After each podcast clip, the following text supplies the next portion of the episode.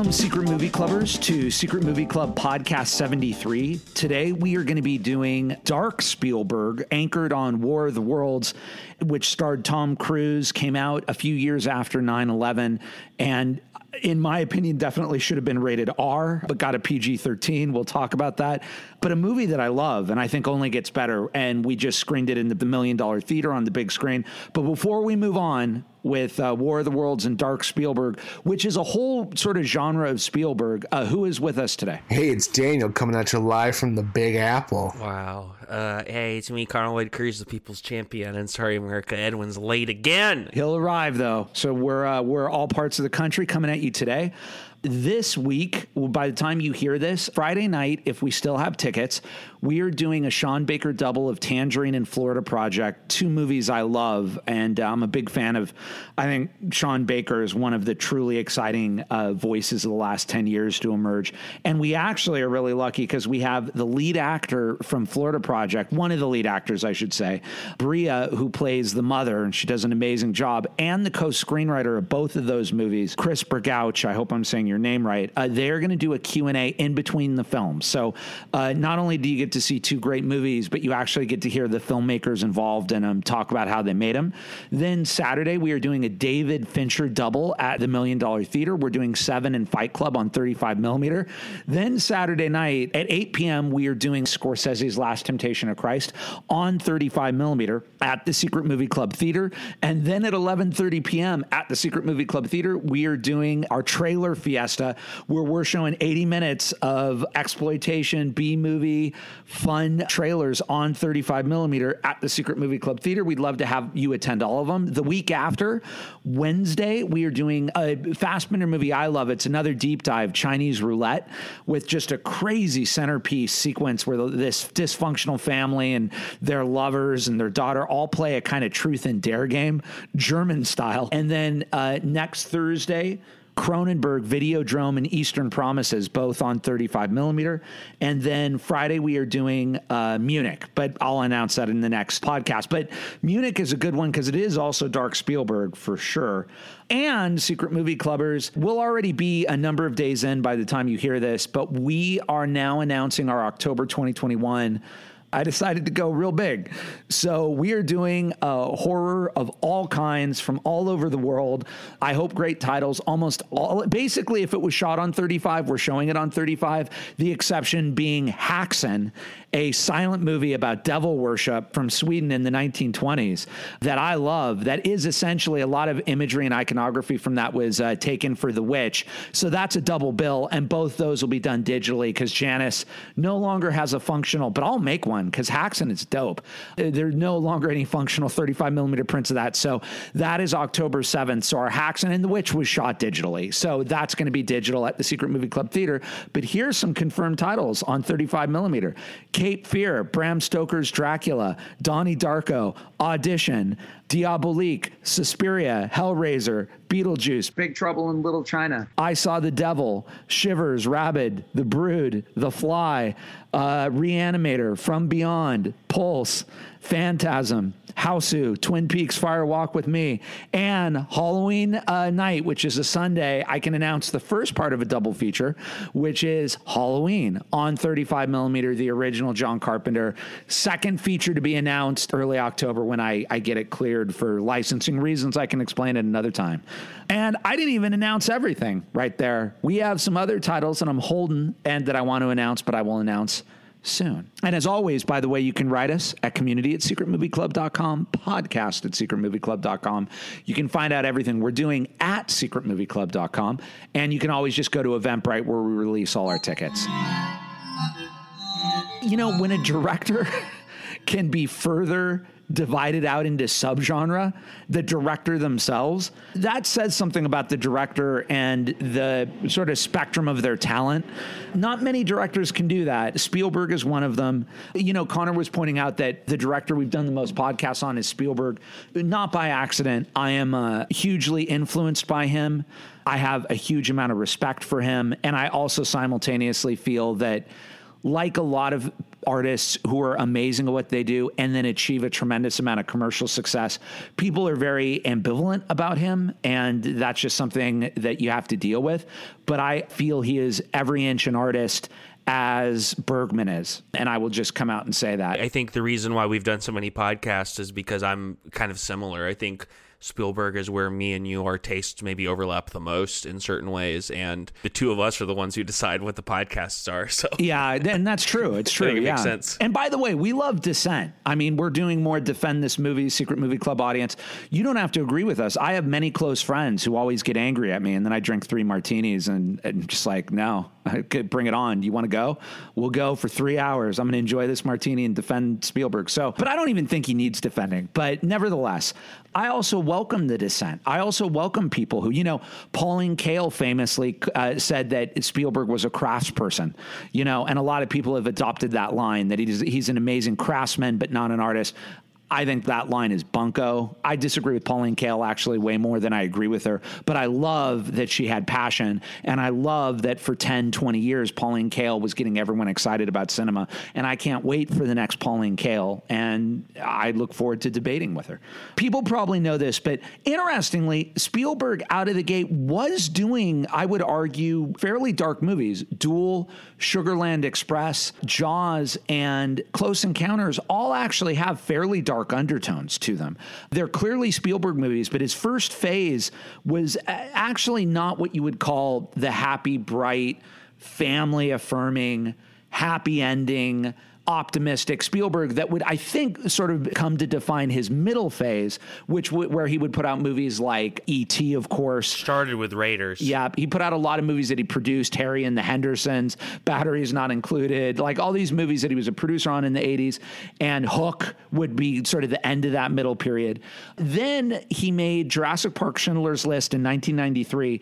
And Schindler's, he, he had tried to make a few dramas before, most notably Color Purple and Empire of the Sun. Empire Empire, I'm a huge fan of. It's actually one of my favorites. But even Empire, you can feel the positive Spielberg wrestling with the unsentimental Spielberg that needs to give a tone to a movie that's unsentimental. But then Schindler's, by and large, although even that has some uplift that people debate, but Schindler's a pretty brutal picture. And after that, when he came back, he started to be more comfortable diving into darker things. When 9 11 happened in uh, September 11th of 2001, he really, really kind of went for it. And you got this run of pictures AI, Minority Report, War of the Worlds, uh, Munich where he was very comfortable, or he felt he needed to because he was so upset, as Connor's often said, by the Iraq War and by what happened after 9 11 and by 9 11 itself. So in 2004, he made War of the Worlds with Tom Cruise, which itself was a remake of a 1950s version of the War of the Worlds, which itself had been an Orson Welles radio uh, show that really launched Orson Welles, which itself was an adaptation of an H.G. Wells novel. The movie was a hit but it was by no means as big a hit as everybody thought it was. It became part of what Spielberg would call his unofficial 9/11 trilogy, which would be War of the Worlds, The Terminal, which is actually kind of a upbeat picture, and uh, Munich. And it's filled with all this 9/11 iconography, but retransformed into sci-fi imagery. The movie is about an alien invasion, as seen from the point of view of a kind of deadbeat dad, actually played by Tom Cruise. At his most believably schlubby, I would say and the two kids that are just there for the weekend. Uh, I'm in the same camp. I really like War of the Worlds, and when I saw it, I would have been 14, and I, I was a pretty late bloomer to the horror fields. So I think the year before I had seen Saw, and that was kind of my like, okay, I'm going to start trying to get into horror stuff and War of the Worlds did not seem like something that would test those boundaries. But it, as a 14 year old, gave me uh, multiple nightmares and was a very jarring experience. I have the exact same story. I saw it. I'm a year younger than Daniel. It actually came out 2005, so we would have been 15 and 14, and I remember seeing it. You know, I would go for weekends up to my grandparents' place in Temple, Texas, just a small little town, and they had little mall with a movie theater in it. And sometimes when they were, when my parents and my grandparents were doing something that I didn't care about, they would just drop me off and be like, "Here, go see a movie." I remember just seeing War of the Worlds there, just by myself and then that night at my grandparents not being able to sleep and there was like a storm approaching i just kind of sat at the window watching that storm get closer. My first experience though i think it was probably around that time an english teacher who i think was excited for the film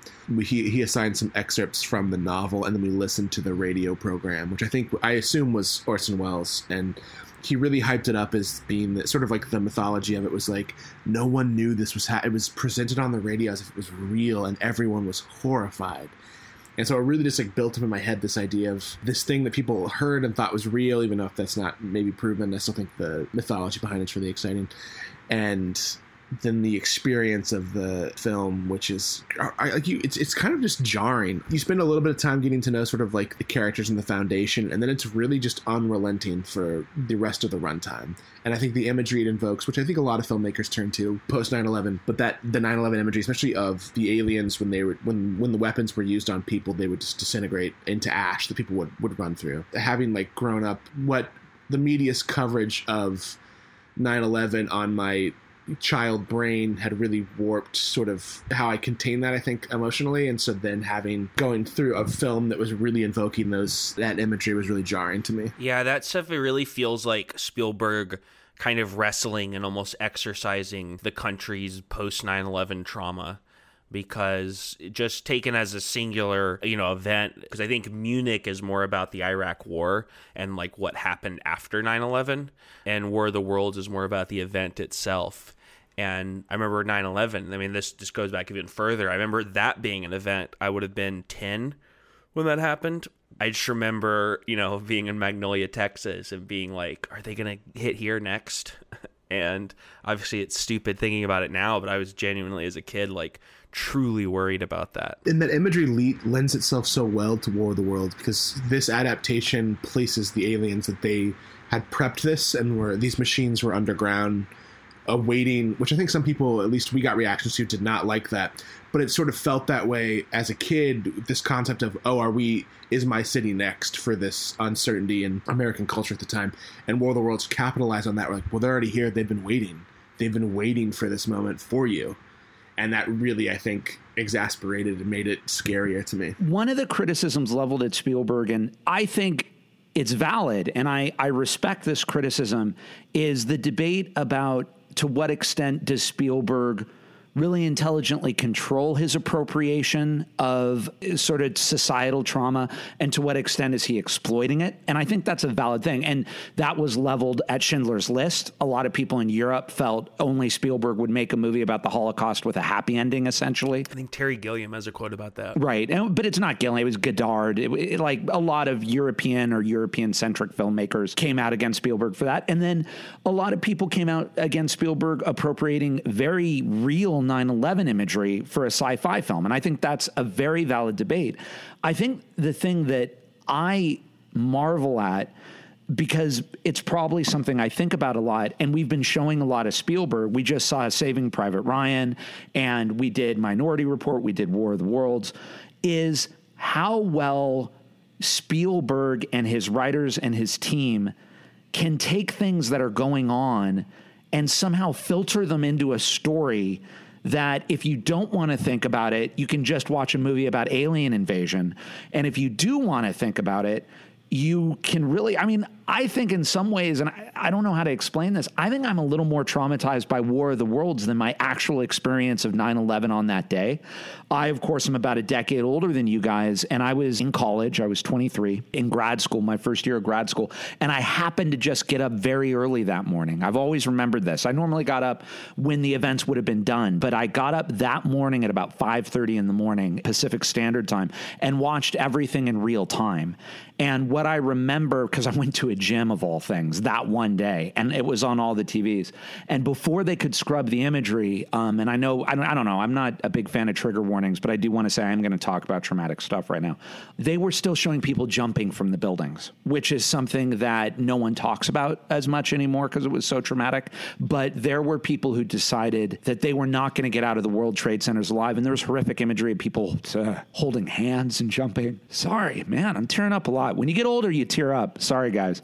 You start to feel stuff more. Oh, no, for sure. I've heard those phone calls from people inside and they're I mean they're horrifying. It's interesting. I didn't have the feeling they were coming to LA. I, I had this feeling that this was a targeted terrorist attack, you know, but still that morning it was like they hit the towers, they hit the Pentagon, a plane went down in Pennsylvania, and you really were like, what the F is going on?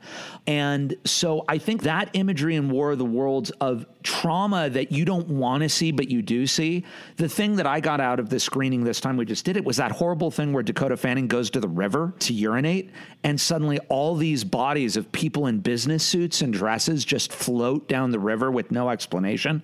Now, I think it's legitimate to say, well, why did you channel that imagery into what you hoped would make $500 million as a summer blockbuster?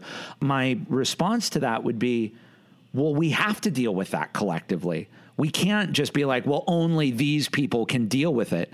And Spielberg, as a citizen, saying, you know, how do we deal with that collective trauma? How do we deal with what we saw? How do we deal with that in this movie told from the point of view of a family who has no idea what's going on, which is how most of us felt. I felt that was legitimate and appropriate. I felt he had a right to do it.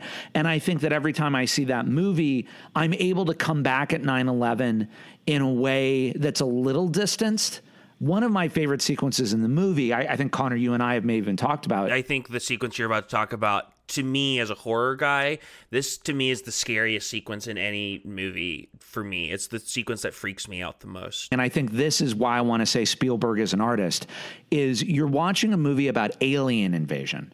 Ostensibly, the scariest moment should be dealt with. And there are horrifying things with the aliens, but the most horrifying moment and the stroke of genius in the movie is that Tom Cruise tells his son, Don't drive near people because they're going to want our car.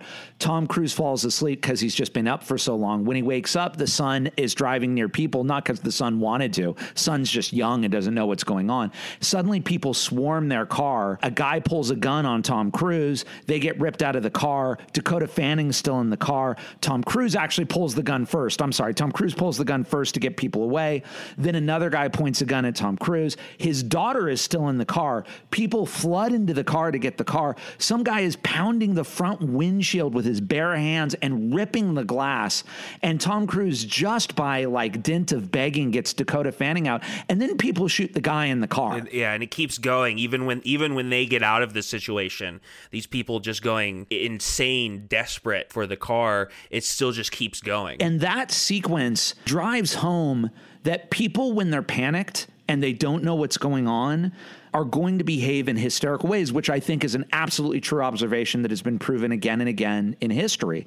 And that sequence was really, to me, saying, we're the biggest danger to ourselves based on if we ever mass panic in the face of something horrific. That's a genius sequence of horror because it's people and it could happen. First of all, I just want to say that I think Dakota Fanning in this is like one of the best like kid performances in any movie. She is so good for being as young as she is in this. I think it's worth noting the ending just because I know the ending is a little controversial. I think it's from the book that basically the aliens are defeated not really by us but by biology which i think is actually i think the more i watch it the more i actually appreciate it because i think it kind of goes into some of the stuff about when the people are like they've been here for thousands of years the idea that this thing that's been there even longer, which is just biology, germs, is, is what defeated them, I think is interesting. I think the big cop out at the end, personally, is when the son shows back up. They shouldn't have said he died, but it should have just been ambiguous. Yeah, for people who don't know, the son in the first half of the movie is wanting to be independent of Tom Cruise. He's he's older. Dakota Fanning is still a kid. He's on the edge of becoming a man. Probably like what 16, 17, I'm guessing is where he's supposed to be. I think that's where he's supposed to be. He looks a little older. They cast someone who looks a little older, but I, he is, yeah, because he takes the dad's car without a license. About halfway through the movie, Tom Cruise has a choice between his two kids, essentially, and Dakota's Fanning is helpless, but the son is basically like, I want to go fight. I want to be there. I want to help. And the son leaves and we just don't really see what happens to him. Although it is implied he dies. For sure, because there's a giant explosion. And then at the end of the movie, he just shows back up when Tom Cruise gets to his ex wife's house. Yeah, like I said, I think is, is a little bit of a cop out. And this introduces, I think, another valid criticism of Spielberg, which is that Spielberg really has a tough time letting things be dark the whole time. And I get it. You know, your strength is your weakness. So War of the Worlds does end on an up.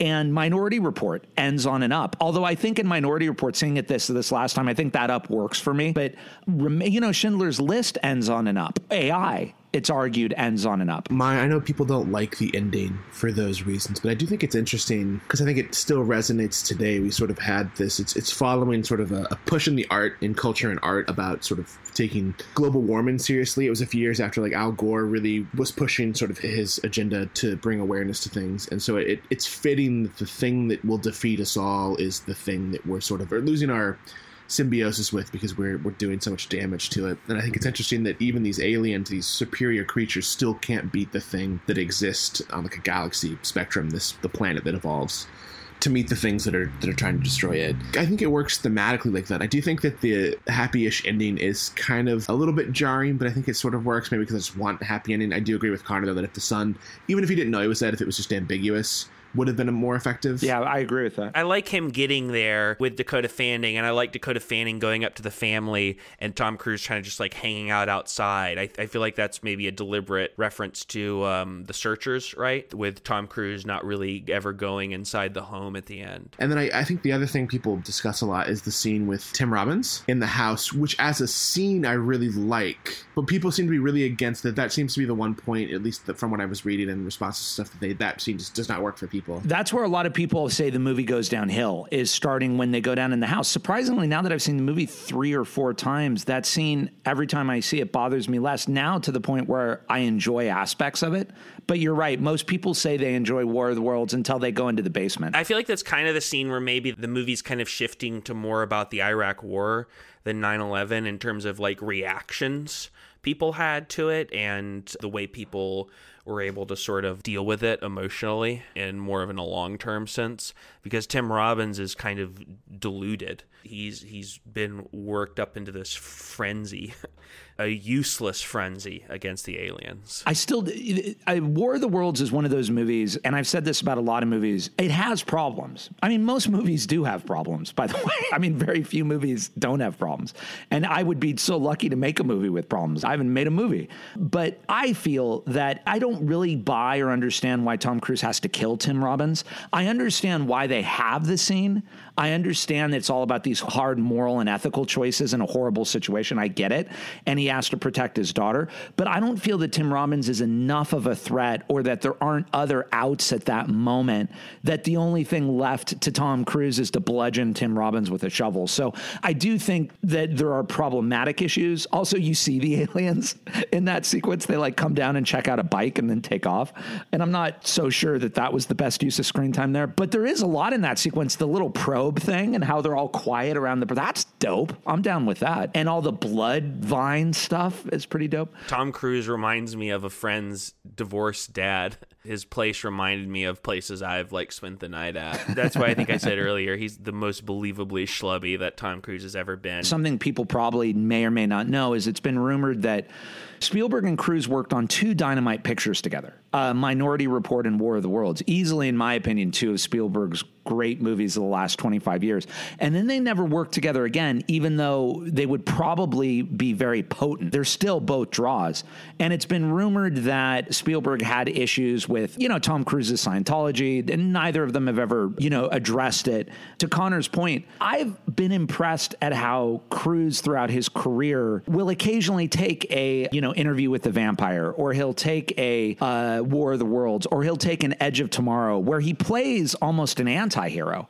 I just think that as he ages, I mean, now he's sort of been just doing Ethan Hunt action saint uh, for for however many years, and I would just say to Mr. Cruise that it would be interesting to see him take some anti heroes when when he's willing to do that. It adds an interesting color to the movie. I think he would be a great. I mean, maybe this isn't the exact same thing you're talking about. I think he'd be great as Wonder Man in the Marvel movies who Wonder Man is a superhero who's also like an actor who's kind of a jerk. I think Tom Cruise would have probably had a lot of fun with that, honestly. Magnolia, another great anti heroic performance. Probably his best anti heroic performance, frankly. Yeah, before you conclude War of the World, I love War of the World. To me, a movie isn't like top tier because it's perfect, because I don't think that's a thing you can maybe even get to. It's when something happens in the movie that's like almost transcendent, not like literally where I'm seeing God or anything. I mean, sometimes, but more so just the idea that this movie does something on a level that I don't really get from another movie. And War of the Worlds creeps me out in a way that I don't know if any other movie does. You know, it's arguable that Spielberg has made dark movies throughout his career. I mean, we talked about Temple of Doom and you certainly, I mean, that deals with child slavery and hearts getting ripped out. And, you know, is the horror, as Connor has said, it's the horror Indiana Jones for sure. But, Daniel, what are your thoughts on Dark Spielberg? There's, I know we have like this sort of dark Spielberg period, but I think there's, like you were saying, there's tidbits of stuff. I was talking to Edwin about like how, as a kid, I remember I loved Jurassic Park, but The Lost World always felt like there was some extra undertone that was just sort of like a little bit more dreadful than Jurassic Park. I think Jurassic Park had a the family edge to it and was sort of about the park and there was like the adventure moments of it and the Lost World felt more like people putting themselves at risk to try and fix something or reobtain something and it had this undertone that just felt kind of scummy to it in the dark realm, uh, I don't know if if Saving Private Ryan counts, but I, I, just have such a visceral memory of when my parents decided to let me watch that, and how we ended up having to stop and like hang out after Omaha Beach because I mean, it's you know 45 minutes or whatever, and it's just so so like sensorily numbing to like have to contend with. Which I my parents had warned me that it was going to be intense, but I also was like you know a young film kid and was like it's Spielberg, you know he does this stuff, and then that really like shook me up. But I think honestly, in the pantheon, which is Minority Report part of the dark the Dark Verse. I think that's my my favorite of them. Minority Report was the one that I was kind of surprised growing up because I, I saw it not in theaters, but I saw it on home video, and it was the one I kept going back to to show friends and stuff. And I was always surprised that it wasn't the one that got brought up in conversation a lot because it also had a great N64 game. It always was the one that stuck out, I think, because I was big into Mission Impossible having Cruise in that felt so cool to me. And the older I've gotten, the more I think it holds up really well. It's still one of his best, and it still speaks to some like alarming themes that we still seem to struggle with as a as a country. Spielberg has this brilliance at imagery and translating things cinematically that almost no one else has. Only the best of the best have. And that image in Minority Report where he loses his son. And the way that Spielberg shows that is just the watch falling in the pool it's unbearable. I can tell you, it's unbearable. And you look at the cinema of it because he has way too many people in the pool just to drive home how crowded that pool is.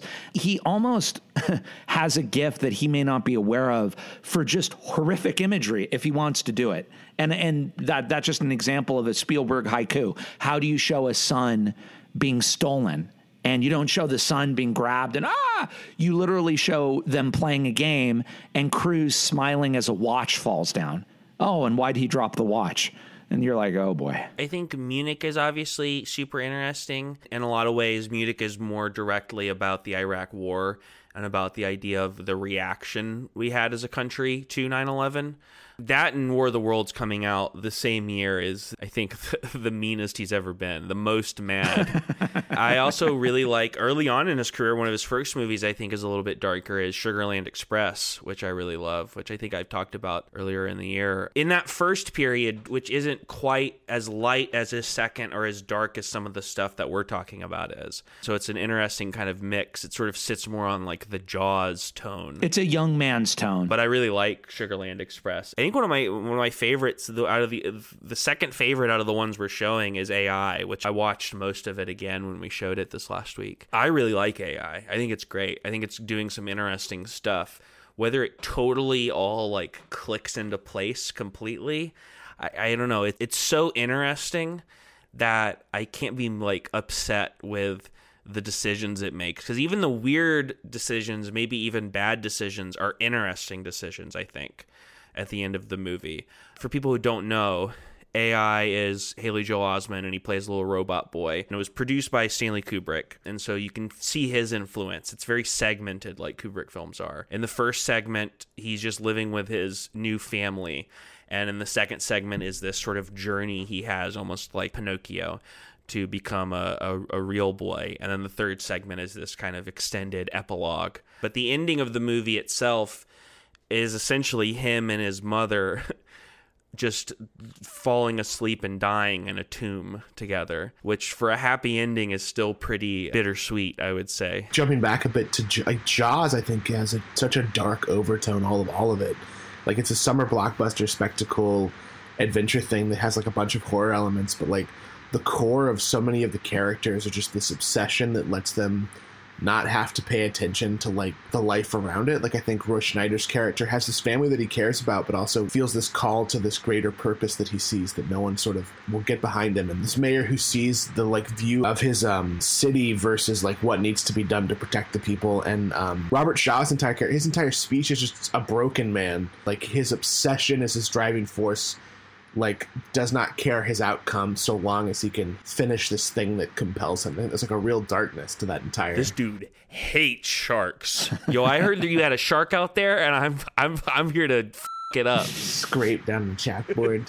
You ever seen that movie, Connor? It's a good yeah, movie. It is a good movie. Oh, you're channeling Edwin. Yeah. AI, we just rewatched. I actually had a very visceral reaction against AI when I saw it on its opening. I loved the first hour. I was befuddled by the second hour, and then the third hour enraged me, or whatever, the last 30 minutes. Watching it this last time, it still has problems. I think a lot of them in the script and the dialogue, but nevertheless, as Connor said, the ideas are fascinating. I think it is now, I think it is a great movie. The ideas of what constitutes real, what constitutes artificial, what constitutes emotion, what constitutes a simulated emotion, what's our responsibility, and does that line even matter? In the same way that great Kubrick is always about ideas, those ideas now I realize are all throughout AI. It's been weirdly reevaluated, like Kubrick stuff too, where a lot of his stuff came out and people were just like, ugh. And now I think more and more people are like, this is, there's some interesting stuff here. Absolutely. And I would say that it's the one time where a lot of people, well, a few times where people now are, are saying "Ah, Spielberg was ahead of us. Now, I think that was aided by Kubrick, but I, I definitely think AI is one of his great movies. And I will just add, I'm a big fan of Empire of the Sun, which stars a very young Christian Bale, who is an entitled, snobby child of a British diplomat in Shanghai during World War II and ends up in a Japanese internment camp. And I think that Empire of the Sun has one of the greatest dark Spielberg endings of any Spielberg movie, where you go on this odyssey with Christian Bale's boy, and he goes through things and sees things and has to do things because his parents are gone. It's the ultimate child nightmare. You're separated from your parents. You don't know if they're alive or dead. You've got to make your own way. And when they're reunited at the end of the picture, it's this beautiful ending, I think aided by Tom Stoppard's script, where Bale, as a boy, his parents, he's reunited with his parents, but he's just traumatized.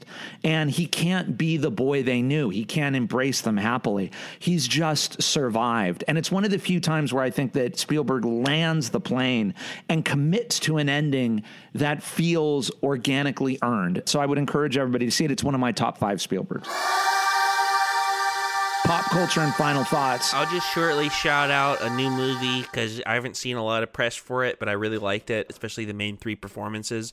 Small Engine Repair, which is for the first half is kind of just about a bunch of guys from nearby Boston just hanging out, and then takes a turn. Specifically, two of the three leads, Jon Bernthal and Shea Whigham, are just incredible in it and give really great performances. That's such a good cast. What the heck? and you can watch me play video games at twitch.tv slash Connor Cruise. War of the Worlds is horrifying.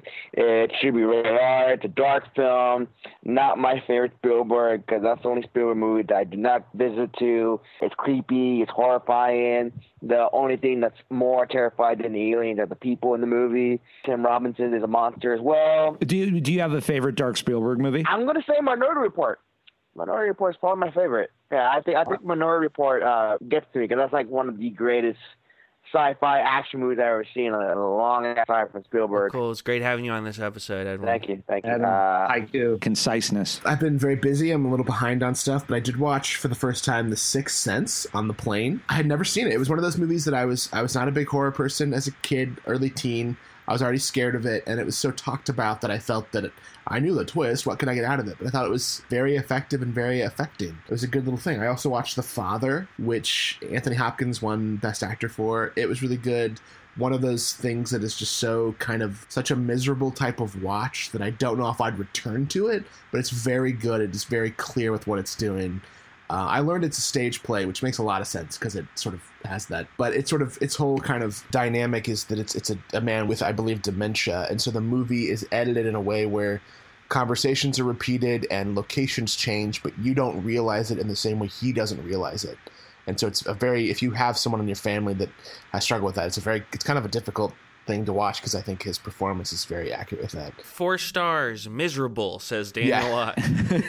I love I love some misery to be honest. You got to shout out Tony Hopkins for continuing to act like the hell out of out of things into his 80s when many of his contemporaries have retired. He's yeah, honestly insane. And then I'm gonna go see uh, *Malignant*, James Wan's new movie at the Alpine Cinema, which apparently is one of the oldest cinemas in New York, built in 1921. I'm gonna go catch that sometime this week because I didn't know it existed. And James Wan, I'll go see stuff. So I had to edit a doc this weekend. Um, my grandmother-in-law passed away at 90, and we had her wake just yesterday. And I had shot a documentary of her about five years ago, and I had never gotten around to editing it. And my wife's family asked if I would put something together, and I ended up having to watch all the footage and do it in one night essentially. And easily after having watched all the footage, I was like, there's no way I can do justice to this. What do I have to do?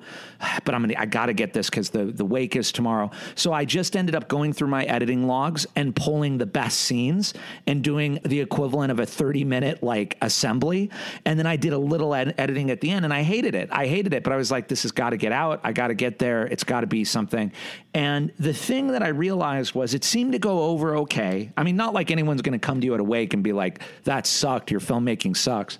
But the thing I realized was weirdly, you could edit the hell out of something bad and it's still going to be bad.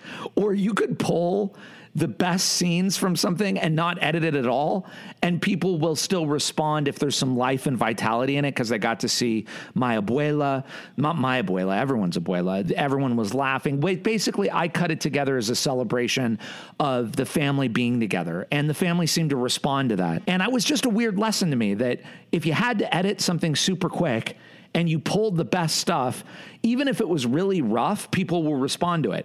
Or you could use all your editing tricks in the book on material that's totally inert and it's just not going to work. And I, I was like, huh, that's interesting. It sort of broke me of this idea that I have to be precious about my editing. Now, I would much rather, and I'm going to do it. I told everybody I'm going to edit this thing for Christmas. So there's going to be an edited version. But I was like, huh, you know, in a pinch, you pull the best stuff, do the best you can, don't be super precious about it, and it might still work.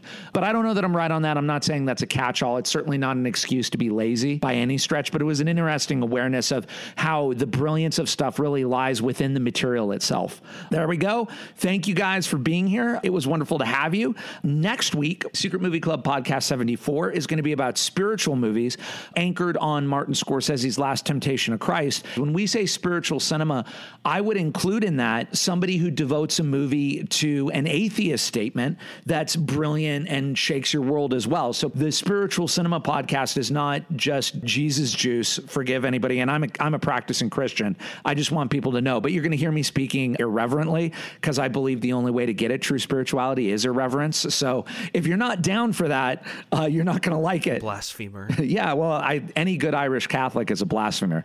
So you, you can't be a card carrying Irish Catholic and not be blasphemous. Those two things don't go together. So, as always, I want to thank our Chief Creative Content Officer, Connor Lloyd Cruise, who, as always, edits all of this. You can reach us at community at secretmovieclub.com and podcast at secretmovieclub.com. When you hear this Friday night, we are going to have the star of the Florida Project, Bria uh, Vitante. I hope I'm saying her name correctly. She plays the mother in Florida Project and gives an amazing performance. And we're going to have the co-screenwriter of Tangerine and Florida Project, Chris Bergoch, with us. Saturday, we're doing a David Fincher double of Seven and Fight Club on 35. Saturday night, we're doing Scorsese's Last Temptation of Christ on 35. And at 11:30, our Return to Midnights with an 80-minute trailer fiesta of great fun trailers on 35 millimeter at the Secret Movie Club Theater.